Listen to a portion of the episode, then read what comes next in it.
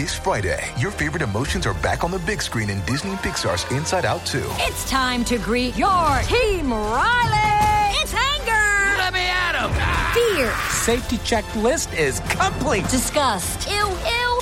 Sadness is in the house. Oh no. Hello, I'm anxiety. I'm one of Riley's new emotions. Disney and Pixar's Inside Out 2. There's a part two. We're going! Rated PG. Parental guidance suggested. Only in theaters Friday. Get tickets now. Another day is here, and you're ready for it. What to wear? Check. Breakfast, lunch, and dinner? Check. Planning for what's next and how to save for it? That's where Bank of America can help. For your financial to-dos, Bank of America has experts ready to help get you closer to your goals. Get started at one of our local financial centers or 24-7 in our mobile banking app. Find a location near you at bankofamerica.com slash talk to us. What would you like the power to do? Mobile banking requires downloading the app and is only available for select devices. Message and data rates may apply. Bank of America and a member FDIC. We took it all. We brought them to our land. An endless night, ember hot and icy cold. The rage of the earth. We made this curse. Carved it in the blood on our backs. We did not see. We could not, but she did. And in the end, What will I become? Senua's Saga. Hellblade 2. Play it now with Game Pass.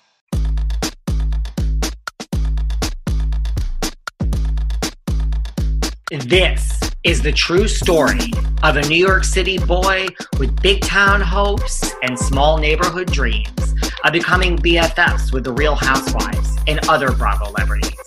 Then, one day, that dream actually came true. Let me take you behind the velvet rope.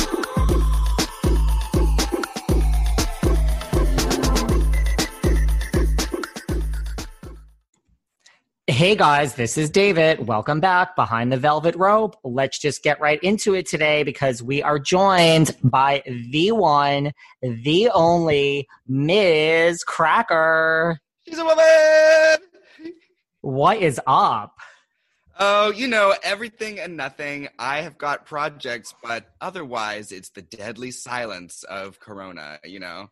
We have a lot to talk about. You got projects, you're being very modest. You're starting out very modest. You got a lot going on, girl. I know you gotta you gotta make life happen. I agree. We're going to get to all your projects. Yeah, I mean, I feel like I've been busier in COVID than like I don't know how. Like, do you think like how did you have time to live your life before? Because that's how I feel. I'm like, I don't know how I had time to live my life because I'm so busy now just with work. Yeah, you realize all the things that you didn't do. Like now I cook and clean, and those are things that any human being should do. I just wasn't doing them. So now I'm like in the house just uh being a little homemaker. I love it. I love it. Now, where are you? Are you in New York, or am I just making that up? I'm in New York. You are not making that up. New York City, 15 years. Uh, learn drag on the mean streets and subways of this city, and uh, that's what makes us New York girls so tough. Me too. I I'm I'm in Chelsea. I'm a Chelsea girl, and I was like, I'm not leaving. Like a lot of people left, and I'm like, this is my home. I don't want to leave New York.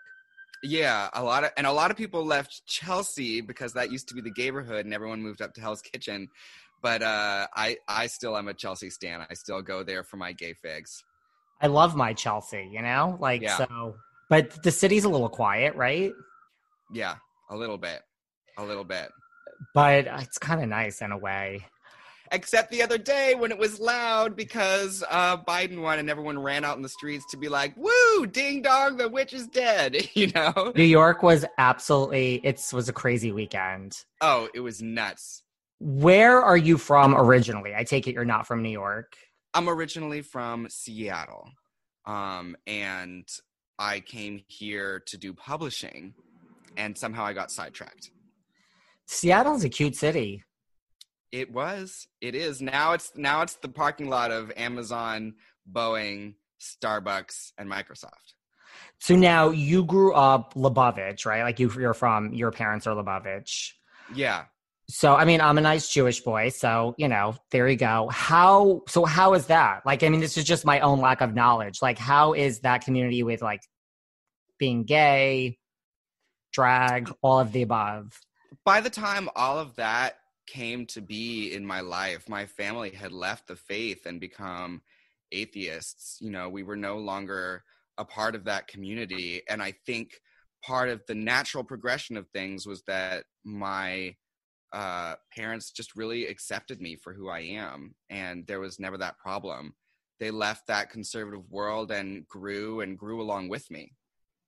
That's good. Not everyone has a story like that. Not everyone has a story like that. So when people are like, oh, do you not get along with your father because he is, you know, conservative and doesn't like who you are. I'm like, no, he goes to my shows. He's just an asshole. That's why I don't like him. like he accepts me, he accepts me fully for who I am. I just uh, don't like spending time with him. That's you know. So I get to have those kind of luxury problems um, of like personal conflict and not the the bigger stuff. I always was accepted. Right, like other reasons why people may or may not get along with their parents, having nothing exactly. to do. Exactly. I just slam my door like, you don't understand me. Um, and that's just about as deep as it goes, you know. I love it. So you, so when did you move to New York? You moved here. You wanted to get like you you worked in publishing. Yeah, I moved in here in 2006, um, and I immediately got into publishing. I was an intern at a publishing house, and from there, I became an editor and everything. Like, I was in publishing for a solid 10 years before uh, drag grabbed me. Um, and I didn't really leave publishing and grant writing until 2015. Wow. Um, so I was doing living two lives for a very long time as ma- as many of us do here in New York City.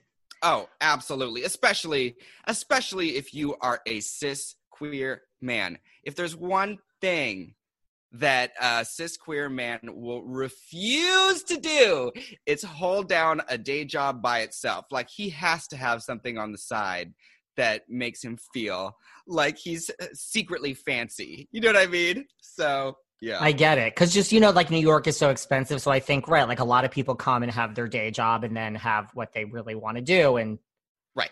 Some people never get to like kind of mesh the two and like make money with what they really I'm like, love. I'm the opposite of most uh performers. Like I'm a performer who just I perform because this is my day job but what i really want to be is a barista. That's what i've decided. Like after after this drag career i'm going to be a barista and i'm just trying to do drag long enough to break into the coffee industry. And do you want to be a barista at anywhere in particular? Like do you want to go right for the starbucks or you want to stop somewhere along the way? Oh no i want to have my own shop. I want to have my own shop and uh, i just believe that that's where happiness will be. Because I, I think everyone obviously I'm joking like I love drag so much, but I think everyone has this fantasy of what they're going to do when they retire from their main job. And for me, for some reason it's barista cuz they always make people so happy. Um and that's what I want to do with my drag anyway. So I was like what if there's a, a shortcut to making people happy where I don't have to put on makeup and stuff.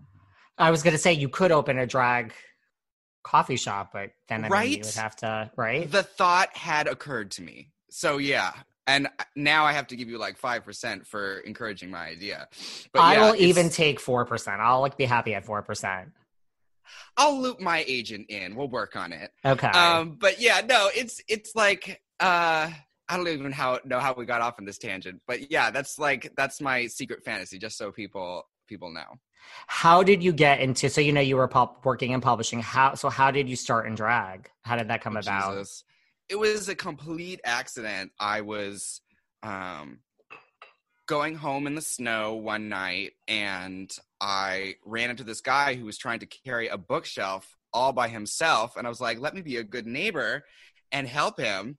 And we got up to his place with the bookshelf, and he turned on the light, and the entire apartment was full of wigs and dresses and i was like oh my god what's going on he's like well i'm a drag queen you should try it sometime i was like sure will you know like a gay maybe aka no um but we became friends and he sort of nagged me every weekend for six months to try it and I finally did. He put me in full makeup. I fell in love, and I became uh, Miss Brianna Cracker, and he became Bob the drag queen.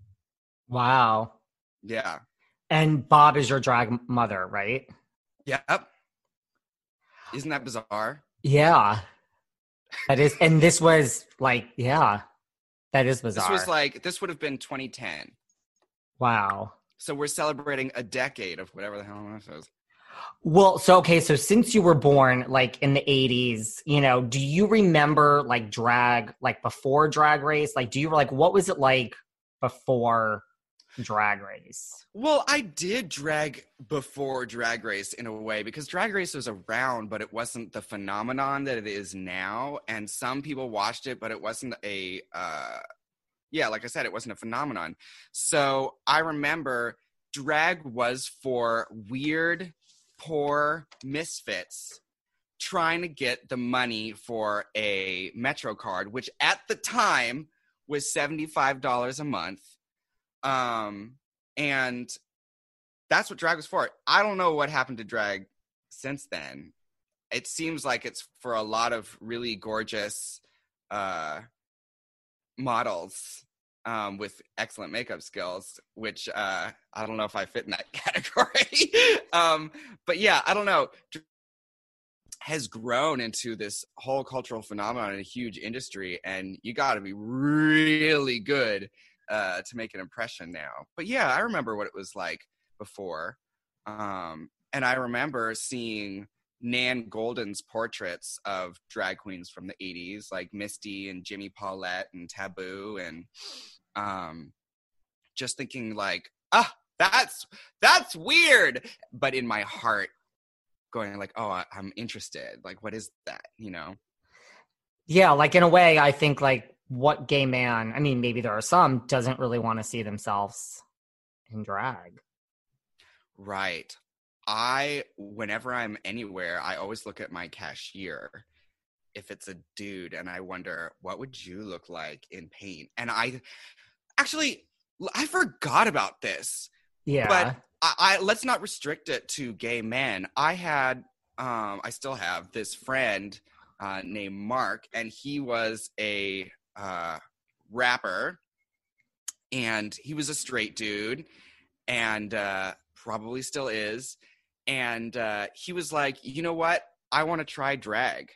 And so we shaved his beard, and I got him a little outfit and wig together, and Monet painted his face. And he was a woman for a full night, heels and all, out in the gay bars, living his life. And then he went back um, to being a straight dude with a family and a rap career.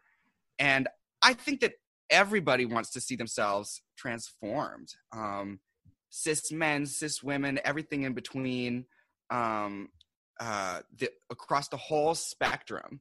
So yeah, I, I think that drag is alluring, and that's definitely what brought me in is that secret something of wanting to see yourself transform, be somebody else. What was like the early days of drag? Like after, I mean, did Bob help you? Like, I mean, like, what were those early days? Was it trying to make money for like the subway card, and like, were you good at it in the beginning, or do you have this huge learning curve? I was trash in the beginning. I had this huge learning curve, and I didn't do it for the money. At first, I was just going to other drag queens gigs in drag to kind of hang out with other drag queens and it wasn't until I started seeing really uh, the whole drag scene in New York and touring around with Bob um, and sort of tailing along that I was like, what would I be like on stage? And that's when I started going up on stage and making my own mixes. And that was a huge, the first time I did drag, um, I danced so hard that my dress unzipped and my sock tits fell out and it was a whole mess and but you couldn't tell me at the time that I wasn't a fierce queen. You still can't tell me like the delusion remains. You know what I'm saying? That's good though, right? Mm-hmm. So at what point from doing that early did you say like I can make a career of this or this can be something? Like when did that happen? Woofdy do. What was it? I was, it was like 2015, and I had drag gigs every single night, and I was making I think, more money doing drag than I was at my day job as a grant writer. And I was like, Mom, I think I'm gonna make this leap to my my biological mother. And she was like, You hate your day job so much. I would rather see you on the street than doing something you didn't want to do. And uh, so I was like, all right, here we go, uh, full in. It actually, I don't remember if Kate. Seeking the truth never gets old. Introducing June's Journey, the free to play mobile game that will immerse you in a thrilling murder mystery. Join June Parker as she uncovers hidden objects and clues to solve her sister's death in a beautifully illustrated world set in the roaring 20s. With new chapters added every week, the excitement never ends. Download June's Journey now on your Android or iOS device or play on PC through Facebook Games. Do you ever ask yourself why are so many dogs suffering with health issues? Well, actress Katherine Heigl, who's helped save over 1,600 dogs through her foundation, says she's seeing more issues with dogs' joints, odors, and health than ever before. And after doing a ton of research, says there's one place we can look to support any dog's health, their food. So she decided to create something she could actually feel good about feeding her dogs, and it's called Superfood Complete. Superfood Complete is the only food I use for the dog in my life, Doherty. Why? Because Doherty's health is so important to me. Doherty is so picky. The apple doesn't fall far from the tree, but he loves this dog food. What do I love best about Superfood Complete? The fact that it's made with over 30 of the healthiest ingredients on the planet. But don't take my word for it. Go to badlandsranch.com slash velvet in order right now to get 50% off your regular priced order with a 90 day money back guarantee. If you want your dog to experience all these incredible things, go to B A D L A N D S ranch.com slash velvet today. It's sandal season, and that's something I used to wait all year for. But now with the new Croc style sandals, I embrace those feel good summer vibes all year long.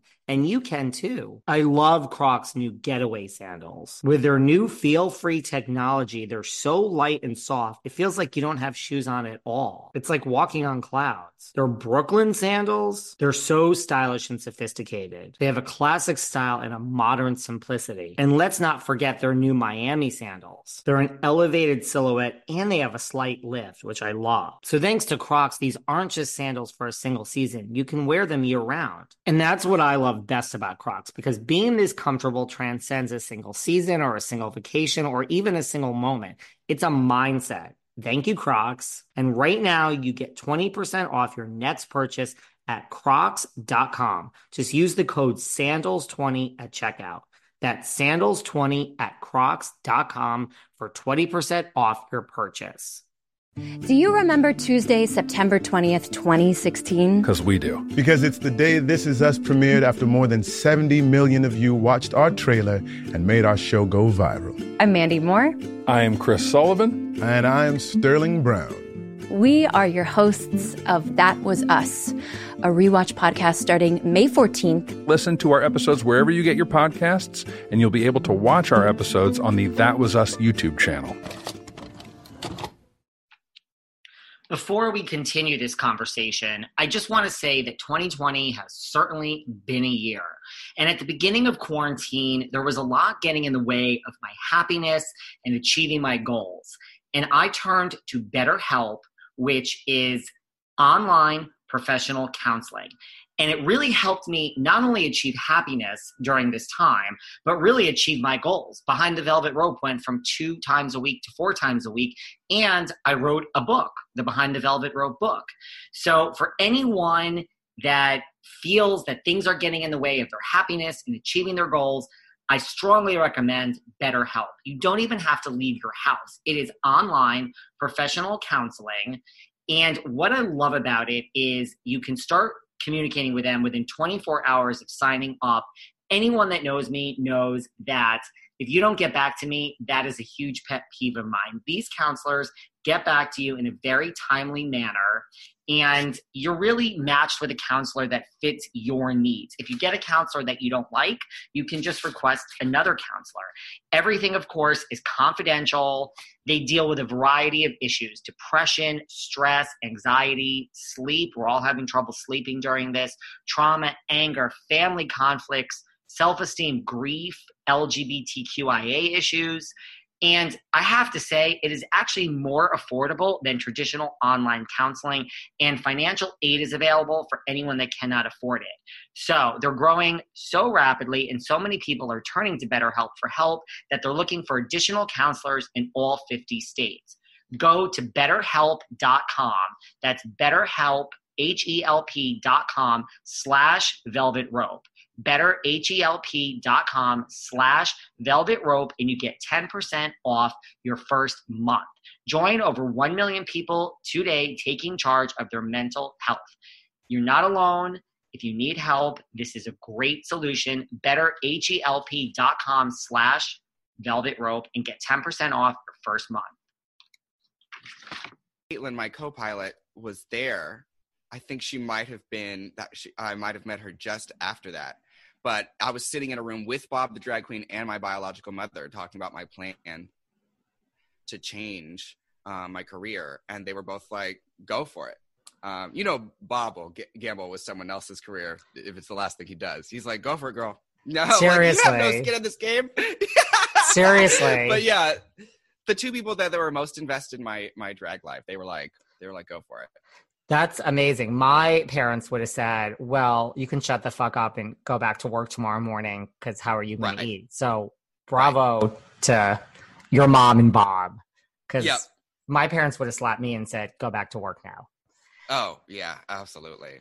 I'm sure my I'm sure my dad would have.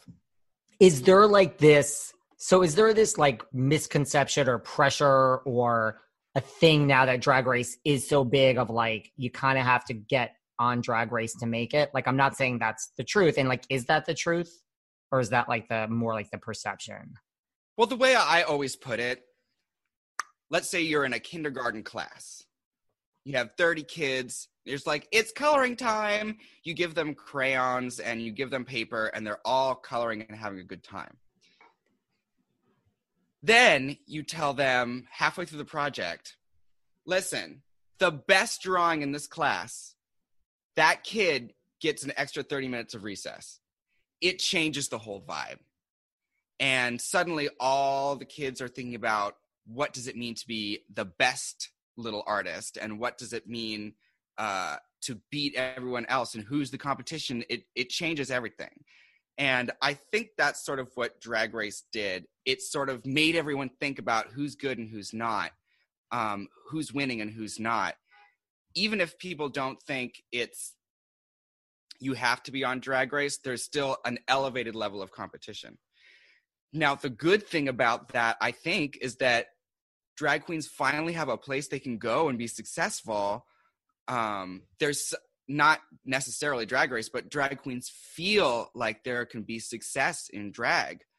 Um, and the negative thing about that is that drag queens feel like they have to have success in order to do drag. And really, it's a lot of fun to do drag just for yourself and for its own sake, um, which is weirdly what COVID has gotten me to do now. Like, here I am.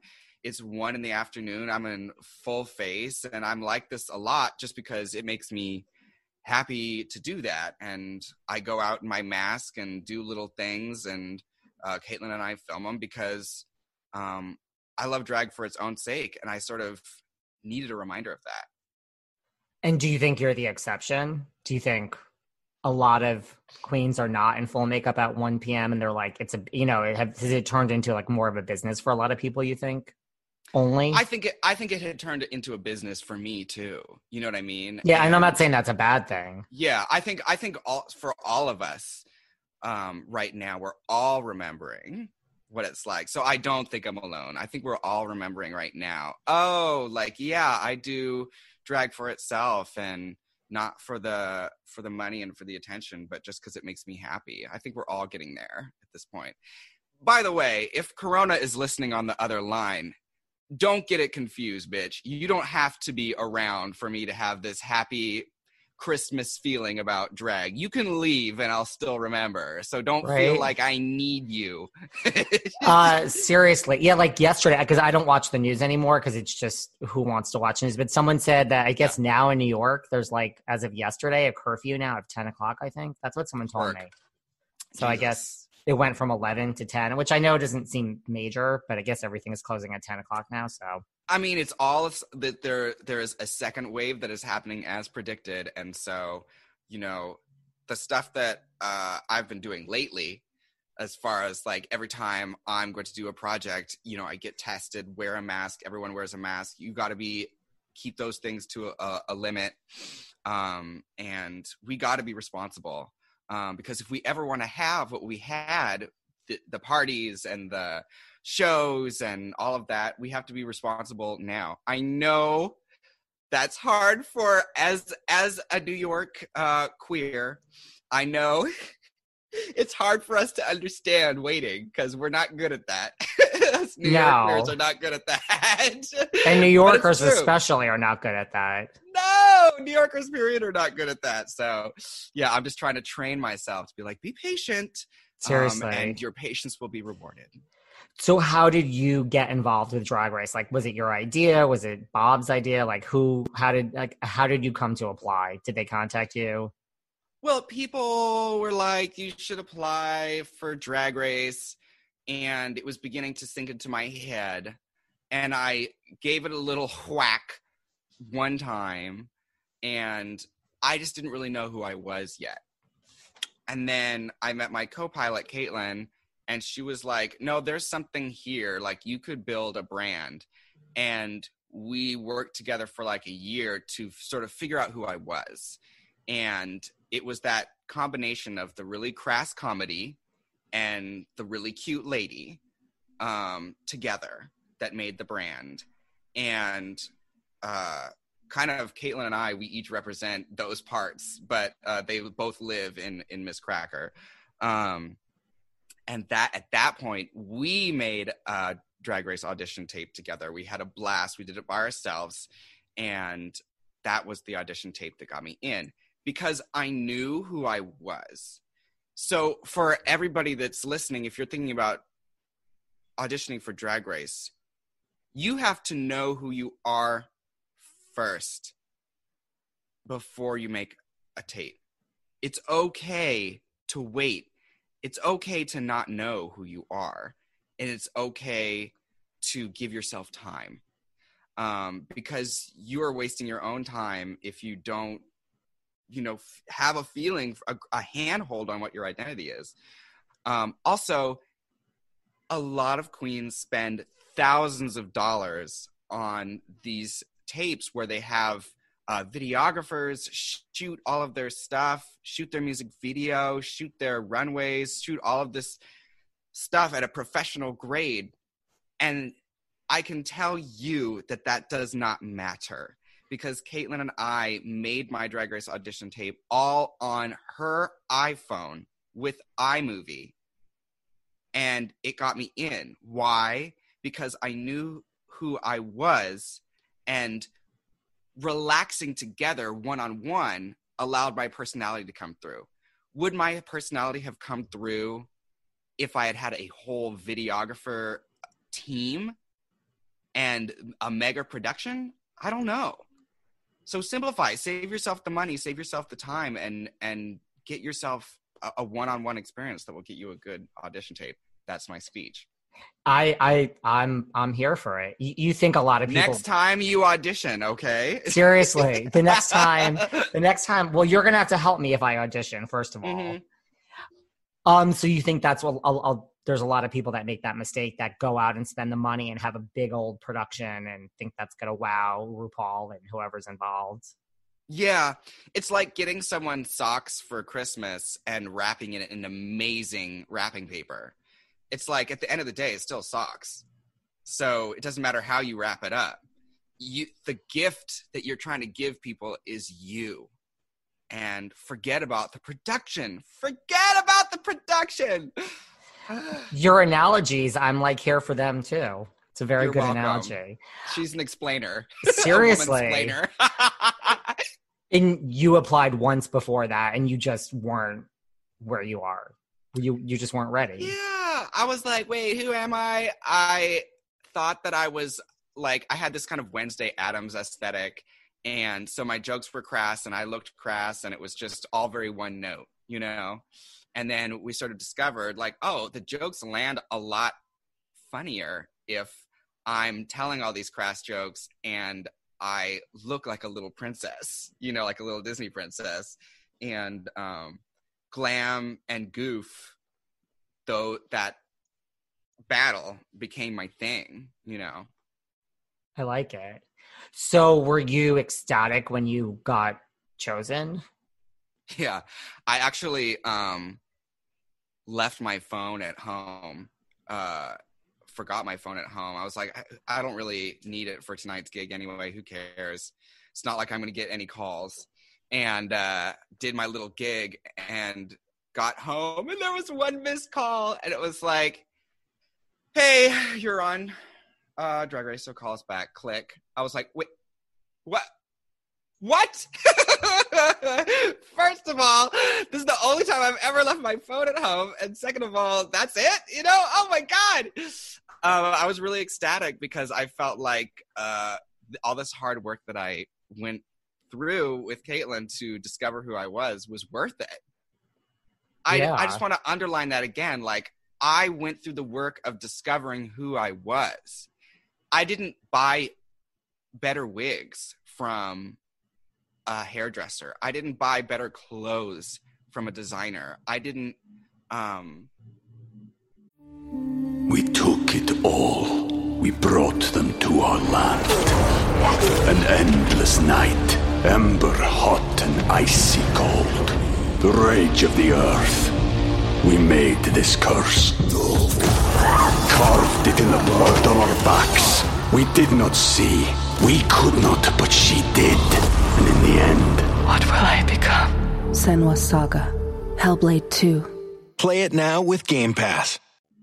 When you need mealtime inspiration, it's worth shopping Kroger, where you'll find over 30,000 mouthwatering choices that excite your inner foodie. And no matter what tasty choice you make, you'll enjoy our everyday low prices, plus extra ways to save, like digital coupons worth over $600 each week. You can also save up to $1 off per gallon at the pump with fuel points. More savings and more inspiring flavors make shopping Kroger worth it every time. Kroger, fresh for everyone. Fuel restrictions apply.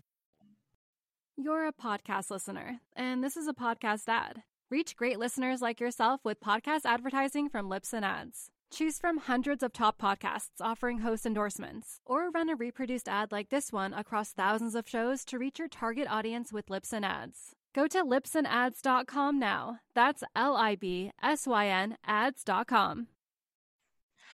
You're a podcast listener, and this is a podcast ad. Reach great listeners like yourself with podcast advertising from Libsyn Ads. Choose from hundreds of top podcasts offering host endorsements, or run a reproduced ad like this one across thousands of shows to reach your target audience with Libsyn Ads. Go to libsynads.com now. That's L I B S Y N ads.com. Does anyone else think buying gifts for the men in your life is difficult and kind of puts it off to the last minute?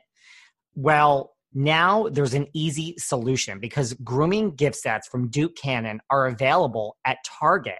They're fun, they're useful, and they freaking smell so good. Take Frothy the Beer Man gift set. It's three big ass bricks of soap that are infused with beer and booze, but they don't smell like beer and booze. They smell like citrus, oak barrel, and sandalwood. It's a great gift for any guy who cleans himself. So it really applies to everyone, whether they bathe frequently or not. Or there's the Beard That Stole Christmas gift set. It's a box set of beard goods, basically beard oils, beard washes. And the best thing is, both of these packages that I just described are 20 dollars. That's right, twenty dollars. The Frothy the Beer Man gift set, you get three huge bars of soap. With the Beard That Stole Christmas gift set, you get two beard oils, and one beard wash. And the thing is, these make great gifts, guys, because the packaging, it's so kitschy, it's fun. The packaging itself is worth the $20.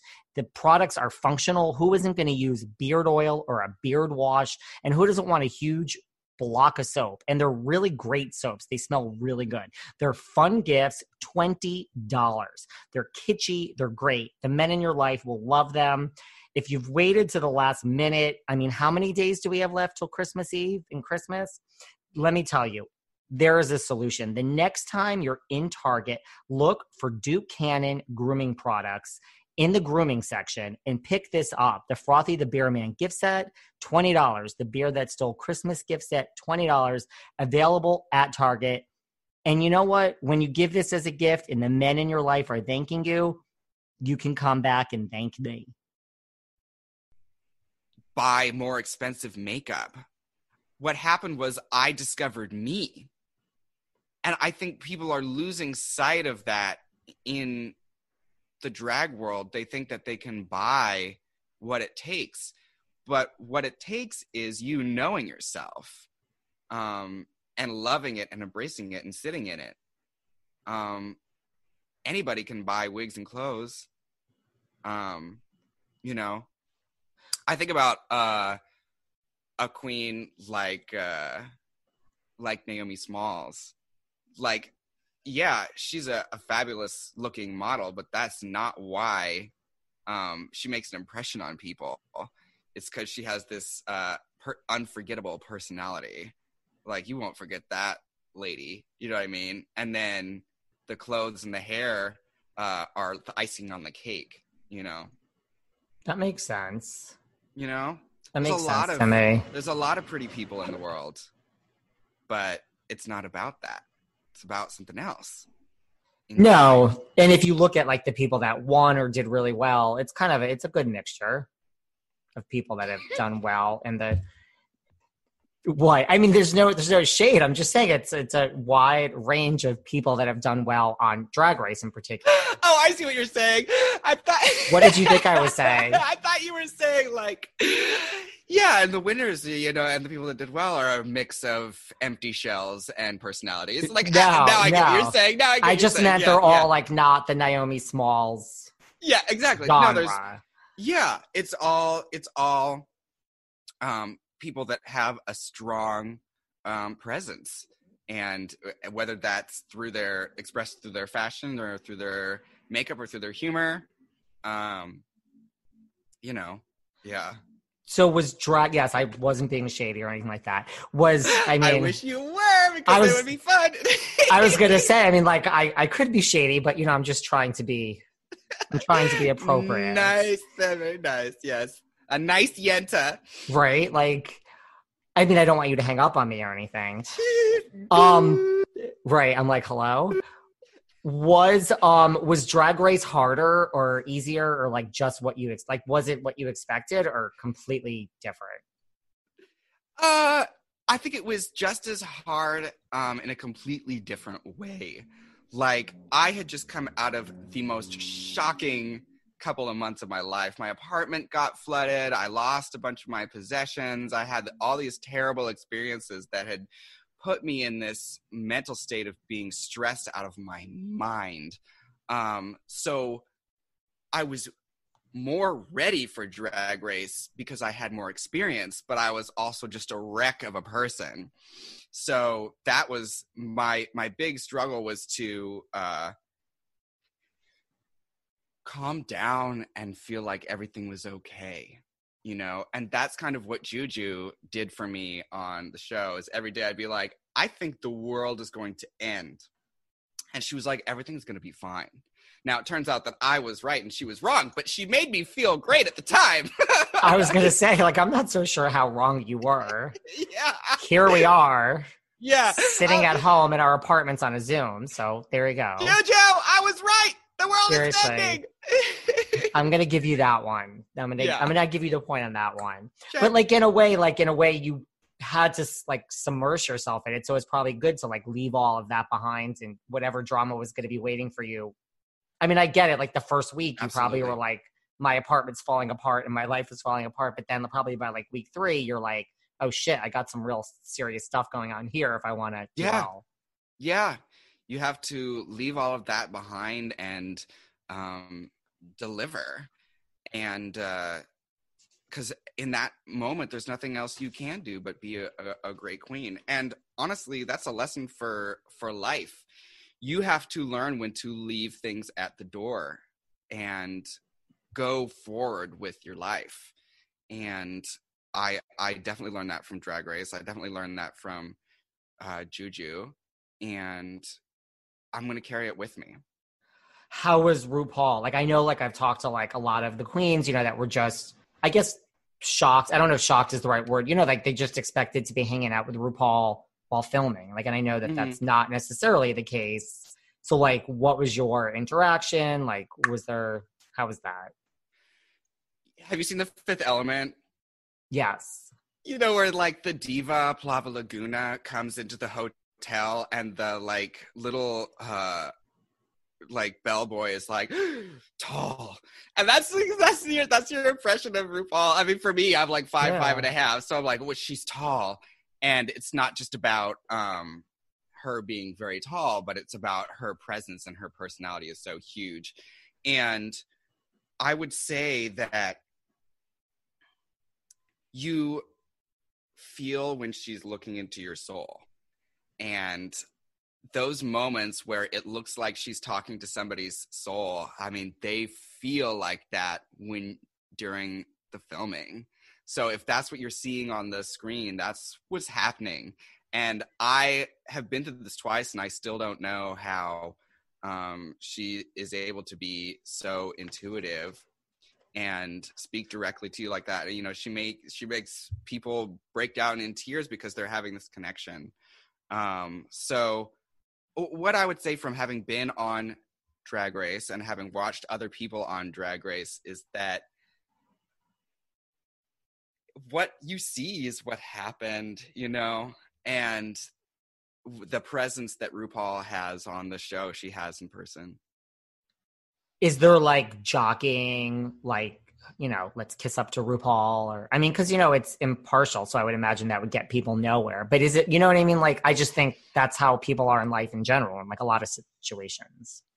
I, I think that any plans or schemes that you have on that you come into drag race with always go out the window because in the real situation the pressure is just too high and when rupaul is standing like looking at you over like this you're like you're whatever little scheme you had you forget you know That makes sense. you're like damn it i meant to kiss up to her you know Right. just like And then you were eliminated based on one of the best songs, Vanity Six. yes It's such Oh, a yeah. good song to Kameron. So, I mean, did you like, did you finish like where you thought you would? Like, did you think you would get farther? Were you happy with how you did? I just remember being like, I'm so proud of how far I went. And I remember right before I was eliminated, sitting in the workroom, I was like, there's so few of us. I can't believe I made it this far. Um, because it just, you never know how you're going to stack up. And it was an honor to, to, to go that far. And, and then it was like an honor to tour the world. Um, and I, I'm so grateful for every minute that people embraced me. It just it it was more when I got eliminated I was grateful, but there was more coming. Um the best was yet to come. Um so I just I just I'm so grateful for that whole the season 10 experience, the touring that went with it too, you know. And is that really how life changed? I mean, like, were you changed like as a person? I mean, it was touring. I imagine like a lot of doors opened professionally. Yeah, like Caitlin and I always dreamed that we would go around the world and try to make the world a better place with uh, drag. And then suddenly we were doing it. And you get this feeling like happiness is right around the corner because it's so close. And what you don't realize is that that is happiness, you know, that it's already there. And um, I, I would give that out as a lesson to everybody. If you are feeling really optimistic, like uh, happiness is just around the corner, stop yourself and be like, this is happiness. This feeling of optimism, this feeling that anything is possible, this is happiness. It's not coming, it's not in the future, it's right now. Um, and I guess uh, I definitely learned that through this this experience, you know. And it must have been interesting, like meeting people, you know, all over the world and different Oh, types absolutely. of people. Yeah, I mean, uh, I had uh, an entire tour that never touched America. My uh, American Woman tour, uh, ironically, went went to Australia and New Zealand and uh, the UK and Ireland and Europe, and never touched American soil. So, like, all of my touring was learning about different ways of living life. And i'll tell you the ways of life that include swedish meatballs are really uh enticing to me. I'm like i'm gonna move to sweden. I'm gonna move to the uk like there's so many places that i that i saw that i'm like i want this to be my whole life. So um if anyone wants to uh, marry a drag queen and bring her to their nation that is not America, um, I'm, I'm, she's available. Well, I think there might be a lot of people that might want to marry a drag queen and bring her to another part of the world. Hello, somebody. I'm accepting proposals right now via Cameo. So, uh, You're on Cameo. yeah, yeah, exactly. But wouldn't you? Because I mean, I because I've I've been to like fifty five countries. I've been to all seven continents. Like, one doesn't it always? Yeah, I've been. She's she's a traveler. Um, Girl, do not stop a Chelsea gay from getting around the world. you know, I mean, They will do it. pre COVID, I had like a very nice thing going on. Yeah, exactly. Same. But doesn't it always come back? You know, listen, I love traveling the world, but doesn't it always come back to New York? I mean, for me, it does. Like eventually. Yeah, it always comes back to New York because um, there's something about being able to get Chinese food at 4 a.m., New York Chinese food at 4 a.m. that you just it, you can't replace. You can't replace that. We're going to talk about you and food in just one second. Yay! Um, so right, you did the haters roast. You were nominated for People's Choice uh, competition contestant. Your one woman show. It's time. So you you you had this is all this all happened right after Drag Race. Yeah. busy. Yeah. And then talk to me about All Stars. How did that come about? Um, I was doing my tour. I was doing American Woman in the UK, and uh, my sister came to visit me uh, in the UK. Am I remembering this right? I'm making history. I'm writing history right now. Listen, Um, it sounds right to me. my sister came to visit me in the UK. I was doing some tour, and um, she was like, "Oh my god, I'm pregnant." And I was like, "Oh my god, that's huge news! What other news could we get today? This is huge!" And we got a call from Wow, and they were like, "We would like you to do uh, All Stars." And I was like, "Now who's important, Sylvia?" I'm gonna do All Forget your Stars. Yeah baby, right? exactly. Forget your baby. We're going out to celebrate me. Um, and uh, I just, I always say that um, RuPaul is like your bladder when you when you're in your 30s. When she calls, you go. Do you know what I mean? You don't wait. You don't have excuses. You just go. So- Well, I was just gonna say uh, that was my question. Like, does anyone say no then to All Stars, or like, did you have any thoughts of like, I'm touring the world, making good money? Like, no. Uh, no. When when RuPaul calls, you just go. there's something about it. And I had been having thoughts before, and Caitlin, my co-pilot, and I had these arguments before. Sometimes I'd be like, "I want to do All Stars right now. I want to do it last season," and sometimes I'd be like, "I don't even need All Stars. I'm touring, blah blah blah." And uh, she'd be like, "You know, the a lot of queens get their longevity from All Stars, and they have a chance to prove that they've grown and blah blah blah." And um, we just go back and forth. But when the call came, I knew um i guess when you know you know And then is that call like, see you in three months, or is it like, see you tomorrow? See you next Um, week. Like, drop everything. You have three days to get here. i like i can't give too much away but i can say it's like we'll see you yesterday you know That's what I would. You have to love the power of TV, you know? exactly. Because you can't be like, no, I'll be there when I feel like it. You know, it's, it's like Viacom. Right. They're like, no, no, no, sweetie. Like, you need to come now. Yeah. And if you don't, that's okay. We love you. But you see that person to your left, they're going to come instead. They're gonna they're gonna come instead. Exactly. Yeah. And then, so you did well, runner up. Yeah. And do you want to just cut Shea Coulee? Do we do we just want to push her down a flight of stairs or? I no, because this is what I always say. I can't remember if I've said this in this interview yet, but the doing the last episodes with Shea and Juju was so much fun. They're such amazing people, and even as a uh, drag queen with an ego, I was just like, you know, whoever wins this thing, I am going to be happy. And that was such a relaxing feeling, if that makes sense. Just to be like, whoever gets this crown, I don't think anyone would have been mad if Juju got the crown. You know what I mean? It's just like, how can you not be happy for this ray of light? You know what I mean? So how is it going to go wrong?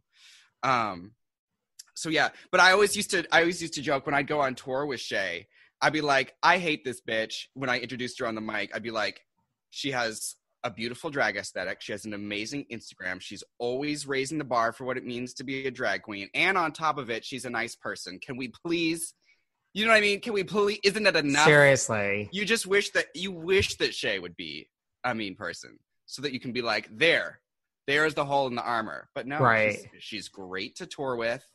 She's uh, fun to be with. She's fun to be on the show with. And she's good at her job is it like clear like it, maybe even the first time you did drag race in season 10 like is it clear like do people chatter of like this person's gonna get far? Like is it clear who's gonna kind of get far amongst the contestants or not really?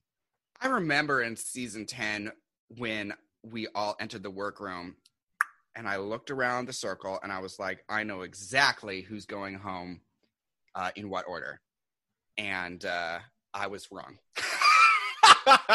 and so I think it's like you think that you know, and there's a lot of chatter about it, but there's one thing that Drag Race will do, and that's let you know.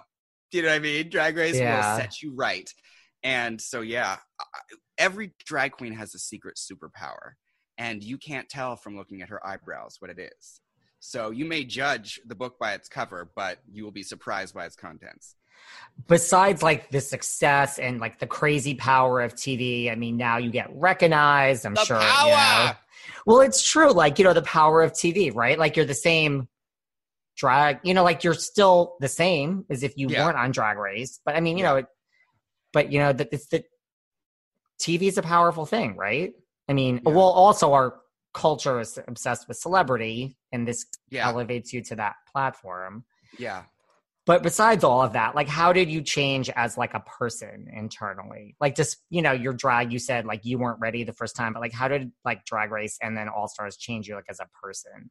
Or did it I think I think it has to do a lot of uh, my journey uh, with Caitlin because um, you know if you just to, if you like lean to the side and fart when you're just a New York City queen, like only one person smells it, and that's the end of that.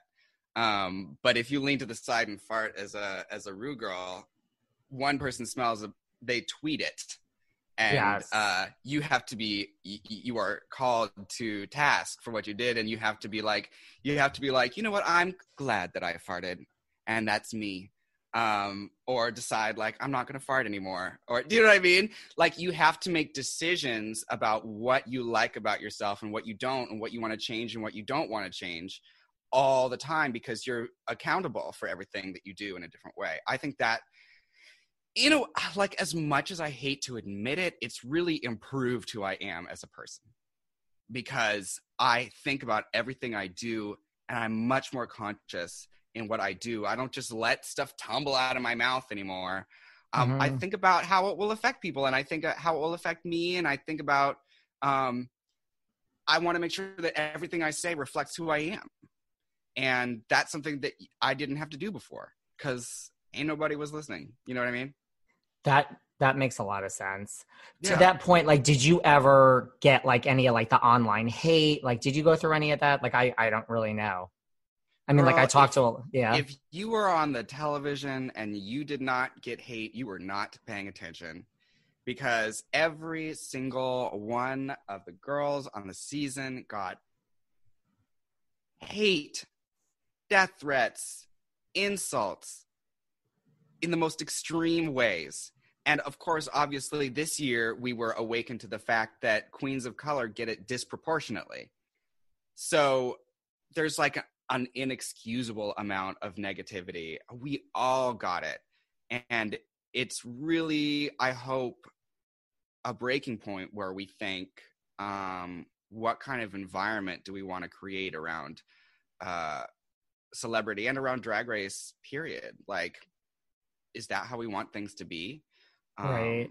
I think about Alexis Mateo and you know what she went through, and she posted a picture of herself with some of the words that were slung at her. Um, is that what we want? Hmm. Do we want someone like that to be burdened with all of that hate? I don't know. I don't think so. That's not why I got into drag.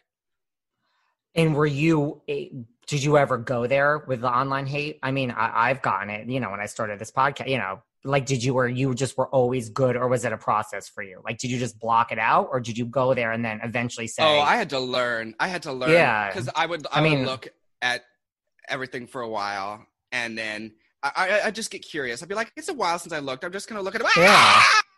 No, this is terrible." So it was kind of like a Clockwork Orange. You know, I was slowly uh, zap prodded into not doing it anymore. Now I, I don't see it um, because when I was doing review with the Jew, I would interview people like Valentina, who is uh, obviously a star and obviously a gorgeous queen, and people would be giving her comments like "you ugly, talentless," you know, nobody, blah blah blah. I'm like, oh, if Valentina gets it, that means that everybody gets it. Do you know what I mean? Like Yeah. everybody gets. So why, like, why, why would you pay attention to it if it's for everybody? "That's a good attitude"? Yeah. What about from one podcast host to another? How did your "She's a Woman" podcast come about? Oh yeah. So I I did this show called um, American Woman, and in it I interviewed women of all kinds about what it's like to be a woman these days, and uh, especially in America. And the interviews were so fascinating. I was like, I want to do this forever. So we decided to make a podcast where I interview amazing women, and uh, I realized that it's a way to give back because 90% in the, of the faces in my audience are women, you know, and I'm like, you guys are paying my bills, so I will pay you some mind to take RuPaul's wisdom. And uh, yeah, it's my way of giving back um, in a small way um, to people who have really lifted me up. You know, I want to do the same. Do you love podcasting? I was terrified about podcasting at first. Really? Because as you as you know, you have to know about the person that you're talking to in a pretty in-depth way because you don't want to be surprised. Yeah. Um and so you there's a lot of preparation. And you also have to get into this mode with the person where you are fully present with them and you can't be distracted in any way. So it's a skill, you know. I say it's the only time that I'm not like checking my phone. You know, like doesn't Right. matter what I, you're not going to be on your phone. Well, also Yeah. like for me, because like I love my vodka, nice martini. So like same her. thing. Like when you say like you're not sure about like a time frame, I'm the same way. I'm like, did this happen in this order? But like for me, like when I sit with someone on a podcast like this, like I will remember like nine, and I'm like, oh, is this how my life would be if I just was present all the time? Yeah, like this is amazing. Like maybe i should actually live my life like this but i will Yeah. remember most of what we say. It's just Yeah. so i like it. But yes i mean i found like if you're not if you don't know about someone like you said about preparing it's not even the other person that gets mad. It's like the audience will crucify you. Because you know like And people listening out. yeah they'll be like how do you not know that? And i'm like well you're right. Yeah. that's a pretty basic fact that i missed. So but that's it good. happens like it happens on on npr sometimes she'll be like and you went to harvard and they're like yale she, and and you know uh the host of fresh air will will be like oop you know, like uh, you know, it happens. It's it's a human thing. We make mistakes, but it can only happen so much before people start to lose their shit. Exactly, like once or twice. But yeah, I mean, yeah. I, I I think it's a good it's a good format because like you can you know you have a, some say in what goes out when you're the podcast host. Oh, absolutely. I take out every single one of my ums. Oh, really? Then you're every good. You're good because I don't. I don't, and I get people comments all the time that I say like, and I do. I say like, like I'm like, can't this just be my thing? Like, I'm not taking out all the likes. I don't have the energy or time, and no one on my team does either. So right. deal with it. I leave the likes because fuck all y'all. Do you know what I mean? This is how I talk. I do understand that. That's I, this is how I, just, I, talk. Yeah. Right? Yeah. yeah. All like, right. Yeah. You're like, yes. Now let's talk about Eater's Guide to the World, which I saw. right? Yeah. We got to talk about this. So, how did you get involved in that? Hosted by our wonderful Maya Rudolph by the amazing Maya Rudolph, who said Brilliant. my name out loud, which I was like, wow, and she did it. Um, but it, it was just an email from Hulu. They're like, listen, we think we're going to do a show about food. Is there a place that you love? And I was like, absolutely. They're like, we're looking for a place that drag queens might go after a show. I was like, I know exactly where to go. I know exactly where to go.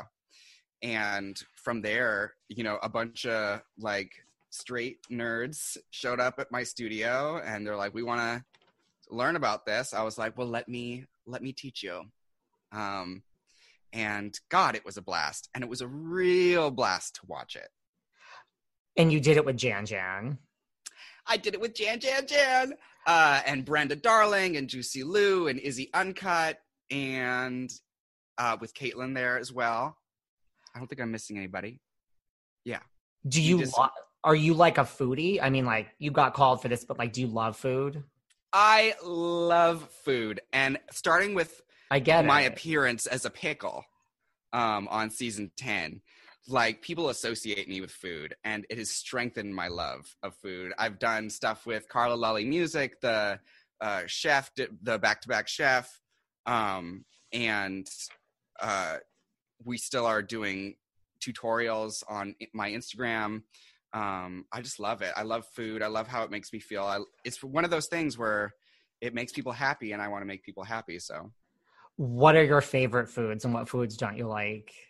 I mean, I know it's so corny for me to say, but I love latkes so much. I'm so looking forward to having them and have really? some this weekend. Oh, they're so good. You have to have them fried, and you have to make them fresh. Um, I was gonna um, say you're such a nice Jewish boy. I don't like latkes, believe it or not. As crazy as that's, I mean, you had them the wrong way. You've probably had them from a mix, and you need them maybe fresh grated potatoes and fresh grated onions, and then you deep fat fry them, and they are like uh, hash browns with a little kick. Mm. Um, so yeah, they can be really good. They can also be really bad. So I, I understand if you don't like them. I'll I'll convert you. What and do, do you eat them with applesauce? Applesauce and sour cream. Okay. Because I'm not glatt kosher, so I can have the sour cream. Yeah, I'm not. I'm not kosher or anything. I mean, yeah. what are your like? What are your favorite places to go in New York for food? Love Empanada Mama. I was gonna say um, Lenox Saphire, where I get Senegalese food. Um, I love um, just if a, a, great place to gather is the Cosmic Diner, um, where you can get a really good veggie burger um, yeah, these are places that I go all the time or did when I could leave. And Ponty Bistro, which is uh, French and West African food, um, it's near where I live. Um, and she expensive, but it's really worth it. It's it's uh, the the the um, owner uh, Cisse, he was on Chopped, so he's uh, wow.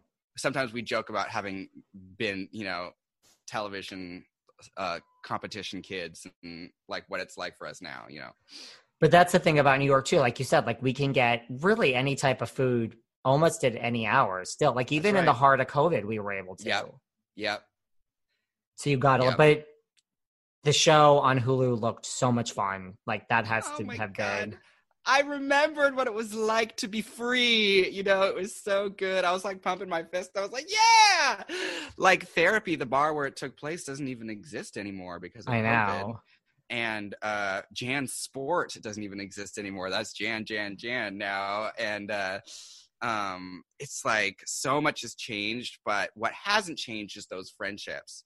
Um, that table right there, those are my girls, and they were before Drag Race. Uh, they were before All Stars. They are after. Um, you know, the most important thing about food is to share it with someone you love, and that's what I wanted to do. Do you think like to your point, the New York girls, like, do you think the New York and the LA girls have like a leg up on Drag Race, or not really? Do we think we have a, a leg up? I think I think the thing is not the city, but the competition in the city is so Yeah. tough that we, by the time we've, uh, by the time we arrive on Drag Race, we have already been competing as hard as we possibly could for years.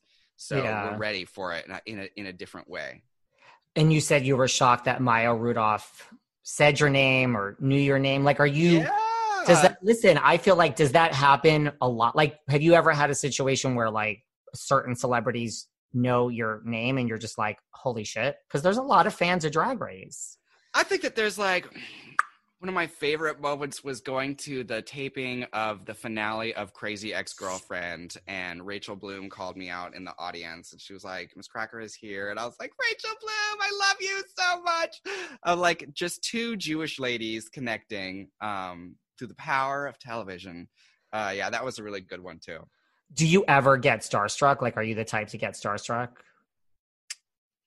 um sometimes when i run into pheromone no i i uh i don't i don't get starstruck often i think i would only get starstruck um if i ran into nicole kidman because she's my idol um I was just gonna ask like who you love. It's Nicole. yeah nicole kidman Okay. i've watched all like 72 of her films um several times and uh i'm watching the undoing right now um so yeah that, i think that in that case but otherwise you know i i shook hands with meryl streep and i didn't rapture. I didn't go into the heavens. So i'm like if i can if i can survive that and keep my cool then That's a pretty good one. Where did you meet Meryl Streep?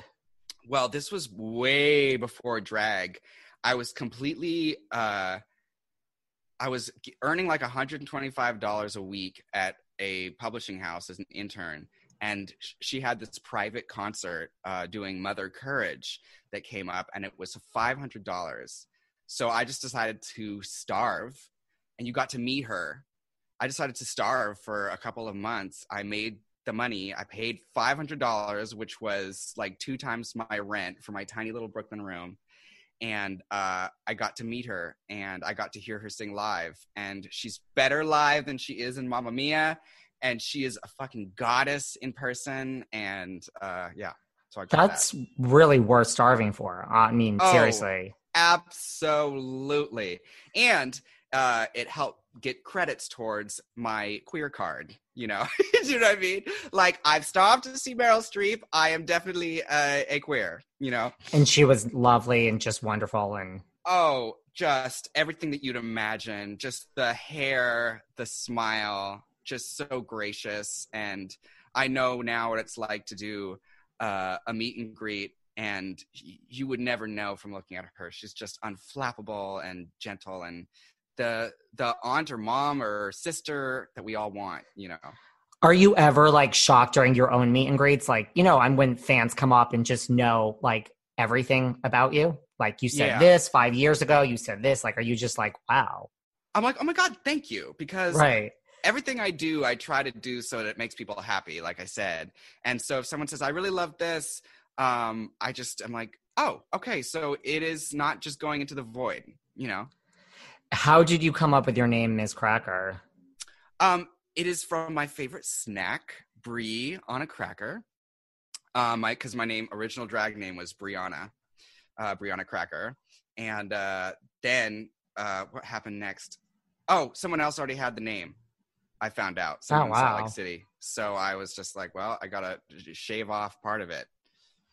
Damn that Salt Lake City. But I know. I don't think know? it even exists anymore, and I could definitely, you know, take it back. but it all worked out well. My final two questions. Do you like what type of TV do you watch? Like you said you were watching Nicole show. Like are you a reality TV person? Like do you watch Drag Race? Like what type of TV do you love? Murder. Really? Yeah, I like watching um like cold case and forensic files and um Like the real true life murder. and yeah and uh just like murderous affairs and all all, all of that. Um so uh, believe me i bel i believe i could be an investigator on a case at this point um because i'm like oh i'm an ex i the the husband did it. You know what i mean I, I have friends that are obsessed, and I'm not really into that. But every time, like I'm at one of their apartments and it's on, I'm like, it draws you in. You're like, oh it does because you just can't believe what has really happened. And right I mean, Yeah. first of all, I don't know how anybody would. uh, You you can't get away with anything today. Like the footprint is No. there. Like you could be in the middle of Right. nowhere. Like people, yeah just yeah don't do whatever you're thinking of Don't. doing. And so this is really the most important message of the podcast today. Don't kill people. It's just not going to work out. Kind It's just of not going like to work out. there's people are watching right now. People are watching.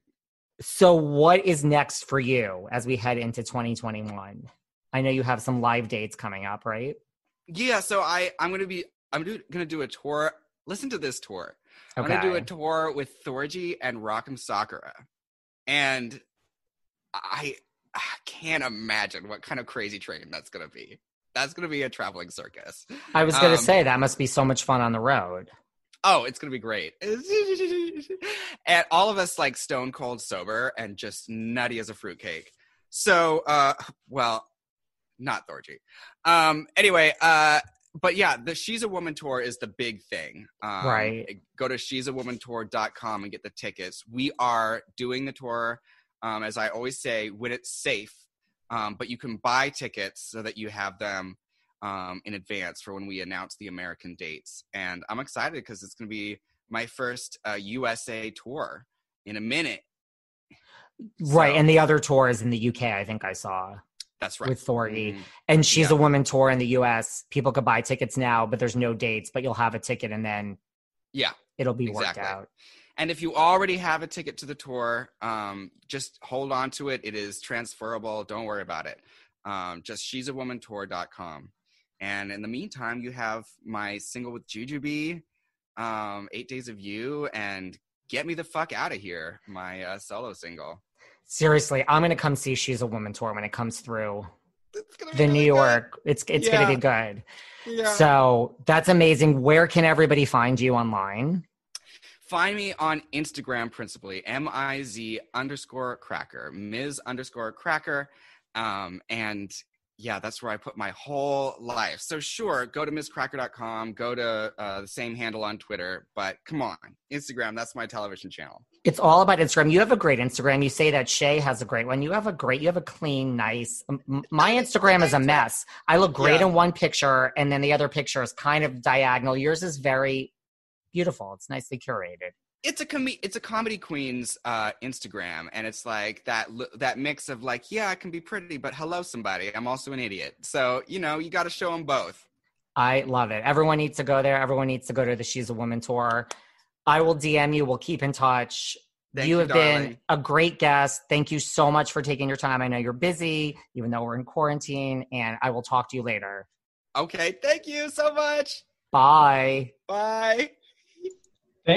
Thanks for listening to yet another episode of Behind the Velvet Rope. Because without you listeners, I would just be a crazy person with voices in my head. And if you like what you hear, subscribe, subscribe, subscribe on Apple Podcasts under Behind the Velvet Rope.